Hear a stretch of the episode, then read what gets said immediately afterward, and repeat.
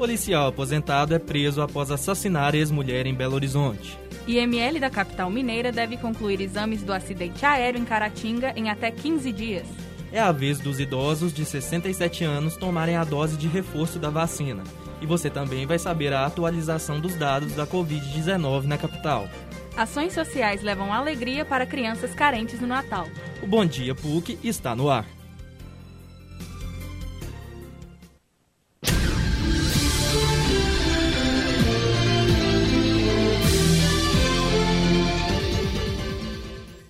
Um policial militar foi preso após assassinar ex-mulher na capital. A vítima sofreu violência doméstica por 32 anos. Sueli Pascoal levou disparos no rosto vindos de um revólver calibre 38 no dia 8 de outubro. Pelas investigações, foi possível descobrir que a vítima possuía documentos e fotografias que guardava para provar as agressões sofridas pelo sargento já reformado.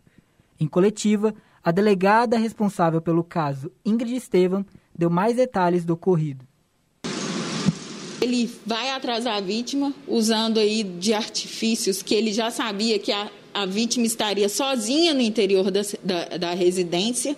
Ele utiliza a chave que ele tinha dessa residência, abre o portão e descarrega o, a arma, o calibre 38 dele, todos no rosto da vítima, demonstrando a, o menosprezo e a discriminação pela vida da mulher, que era ele em tese fala que é posse dele, né? Essa é uma característica dos feminicidas, dos agressores, é atingir justamente as partes femininas, que é o rosto, os seios e outras partes que demonstram a feminilidade. E ele, com num ato de raiva, ali descarrega o, a arma dele, calibre 38, no rosto da vítima. Em junho deste ano, Sueli já teria sofrido um atentado contra a vida, de acordo com a delegada, e então conseguiu uma medida protetiva contra o militar. Ela teria retornado meses depois, em setembro, e após ameaças, dessa vez pedindo a retirada da medida. As agressões não cessaram e a vítima retornou à delegacia no dia 7 de outubro, mas o dia seguinte acabou sendo assassinada. A versão do militar aponta ação por legítima defesa ele teria ido até o imóvel para pedir que Sueli saísse de casa e a mesma teria partido para cima do sargento. A polícia não trabalha com a hipótese. Câmeras de segurança flagraram o autor saindo do local com a arma em punho. O homem foi detido na última sexta-feira, dia 6, autuado por feminicídio e se encontra em um batalhão da Polícia Militar. Repórter Felipe Tavares. O Instituto Médico Legal de Belo Horizonte está em processo de análises de dados sobre o acidente de avião que levou a óbito cinco pessoas em Caratinga na última sexta-feira, entre elas a cantora Marília Mendonça. Os resultados deverão sair nos próximos 15 dias. O Instituto Médico Legal Dr. André Roquette, em Belo Horizonte, está processando as, as amostras de material biológico extraídos das cinco vítimas que morreram no acidente aéreo na sexta-feira, em Caratinga, no Vale do Rio Doce. Dois tipos de exames devem ficar prontos em até 15 dias. A partir desta semana, o metrô de Belo Horizonte passa a ter intervalo menor entre as viagens. O intervalo fora do horário de pico vai passar de 18 para 15 minutos e os horários de maior movimento de 8 para 7 minutos. A CBTU, Companhia Brasileira de Trens Urbanos, declarou em nota que o motivo para a alteração dos horários é a maior efetividade do distanciamento social pela diminuição das filas e lotação nos trens. Para ampliar o atendimento, a CBTU esclareceu que vai intercalar a oferta de trens simples, que possuem quatro carros, com trens acoplados, de oito carros, nos horários de pico. A companhia também declarou que as novas medidas não dispensam o uso de máscaras nas dependências do metrô. Em instantes, você vai acompanhar. Em instantes, você vai acompanhar taxa de transmissão da Covid. Cá em BH e ainda hoje é dia dos idosos de 67 anos tomarem a dose de reforço da vacina contra a Covid. Onde você quer estudar? Na sala de aula ou na sala de casa? No agito do campus ou na comodidade de assistir aula onde quiser? Na PUC Minas, o seu curso tem o melhor dos dois mundos: a flexibilidade das aulas online e tudo que o campus pode oferecer numa das universidades mais conceituadas e inovadoras do país. Vestibular 2022 é na PUC Minas, onde você quer estar. Nesta semana, idosos de 67 a 64 anos poderão tomar a dose de reforço da vacina contra a Covid-19. Hoje são convocadas as pessoas com a idade de 67 anos e amanhã 66 e assim por diante. Poderão se vacinar os idosos cuja data da segunda dose tenha completado seis meses ou que faltem até 15 dias para completar o prazo. Ontem, dia 8, foram convocados na capital o último grupo de maiores de 18 anos para completar a imunização com a segunda dose da vacina. Lembrando que para receber a aplicação do imunizante é necessária a apresentação do cartão de vacina, documento de identidade e o comprovante de residência em Belo Horizonte, no local que pode ser consultado no site da Prefeitura. Mais de 1 milhão e 700 pessoas já receberam a aplicação referente à segunda dose ou dose única da vacina em Belo Horizonte. Em relação à dose de reforço, 215 mil pessoas tomaram imunizante na capital.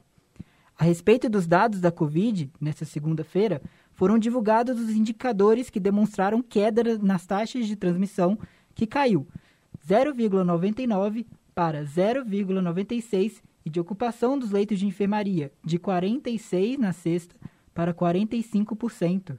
Já nos leitos de UTI, houve aumento na ocupação de 49,4% para 49,6% em Belo Horizonte. Com dados represados do fim de semana, a cidade soma quase 7 mil óbitos e 289 mil casos confirmados de Covid desde o início da pandemia. Felipe Tavares para o Bom Dia PUC. Neste fim de ano, ações sociais buscam trazer alegria para crianças carentes em Belo Horizonte e região. Confira na reportagem. Os preparativos para o Natal deste ano já começaram. E as ações sociais de fim de ano trazem alegria para aqueles que têm menos recursos para comemorar. O Papai Noel dos Correios, projeto social em que pessoas presenteiam crianças anonimamente, busca melhorar o Natal de pessoas em classes mais baixas. Em função da pandemia, tanto a inscrição no programa quanto a seleção das cartas será feito de maneira virtual pelo site dos Correios. O programa opera nacionalmente nos meses de novembro e dezembro. Instituições sociais locais também se esforçam para realizar o desejo de Natal das crianças. Um desses projetos é o Doação, de Belo Horizonte. O projeto atende famílias carentes desde 2015 e recebe doações o ano inteiro. No mês de novembro, a instituição tem foco no apadrinhamento de crianças por meio do recolhimento e distribuição de cartas escritas para o Papai Noel. Ana Clara Campos, coordenadora do projeto, fala um pouco sobre a história da instituição e comenta sobre as ações de fim de ano. A gente começou com, trabalhando com brinquedos usados. Então a gente recebia brinquedos usados, a gente lavava os brinquedos, a gente às vezes remontava os brinquedos e realocava eles. E depois disso a gente entregava invasões de Belo Horizonte, no Morro do Papagaio, em algumas creches, só e atendíamos números talvez até maiores do que hoje, porém com brinquedos de de uma menor qualidade. E por isso, há uns três anos atrás, surgiu a ideia do nosso coração de fazer esse projeto através das cartinhas, podendo atender melhor o desejo dessas crianças e com uma melhor qualidade também, entregar algo melhor para eles, algo que a gente também gostaria de receber se nós fôssemos, se nós fôssemos crianças. Hoje em dia a gente ajuda duas creches, geralmente esse ano a gente está ajudando um lugar a mais, que fica localizado no Morro do Papagaio e em Santa Luzia, no Conjunto Palmital. Esse ano foi um ano mais complicado, mas graças a Deus nós conseguimos atingir nossa expectativa de levar o Natal para um grupo a mais, né, de crianças. E é isso que nós desejamos, fazer o Natal um lugar melhor, que crianças de pouca renda se, sentam, se sintam incluídas durante esse período. Conversamos também com a pedagoga Isadora Gomes, que contribui com doações para o projeto desde o ano passado. Ela conta sobre sua experiência com a ação e a importância de doar nessa época do ano. Eu conheci o projeto através de uma amiga do Instagram e desde o ano passado eu escolho uma cartinha e presentei uma criança no Natal.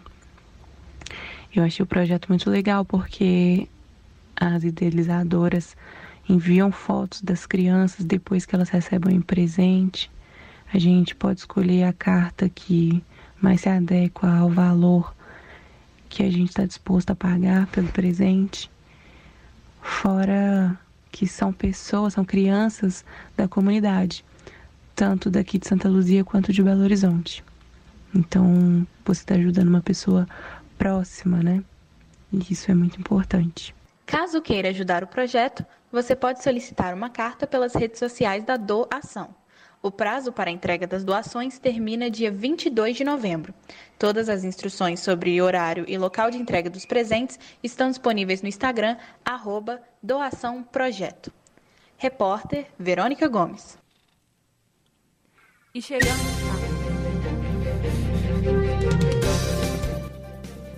E chegamos ao final do Bom Dia PUC. Apresentação: Carlos Eduardo Noronha e Verônica Gomes. Produção: Bárbara Faria e Felipe Tavares. Trabalhos técnicos: Clara Costa, Letícia Mello e Yuri Herman. Coordenação: Getúlio Nuremberg. Obrigado pela sua audiência e até a próxima.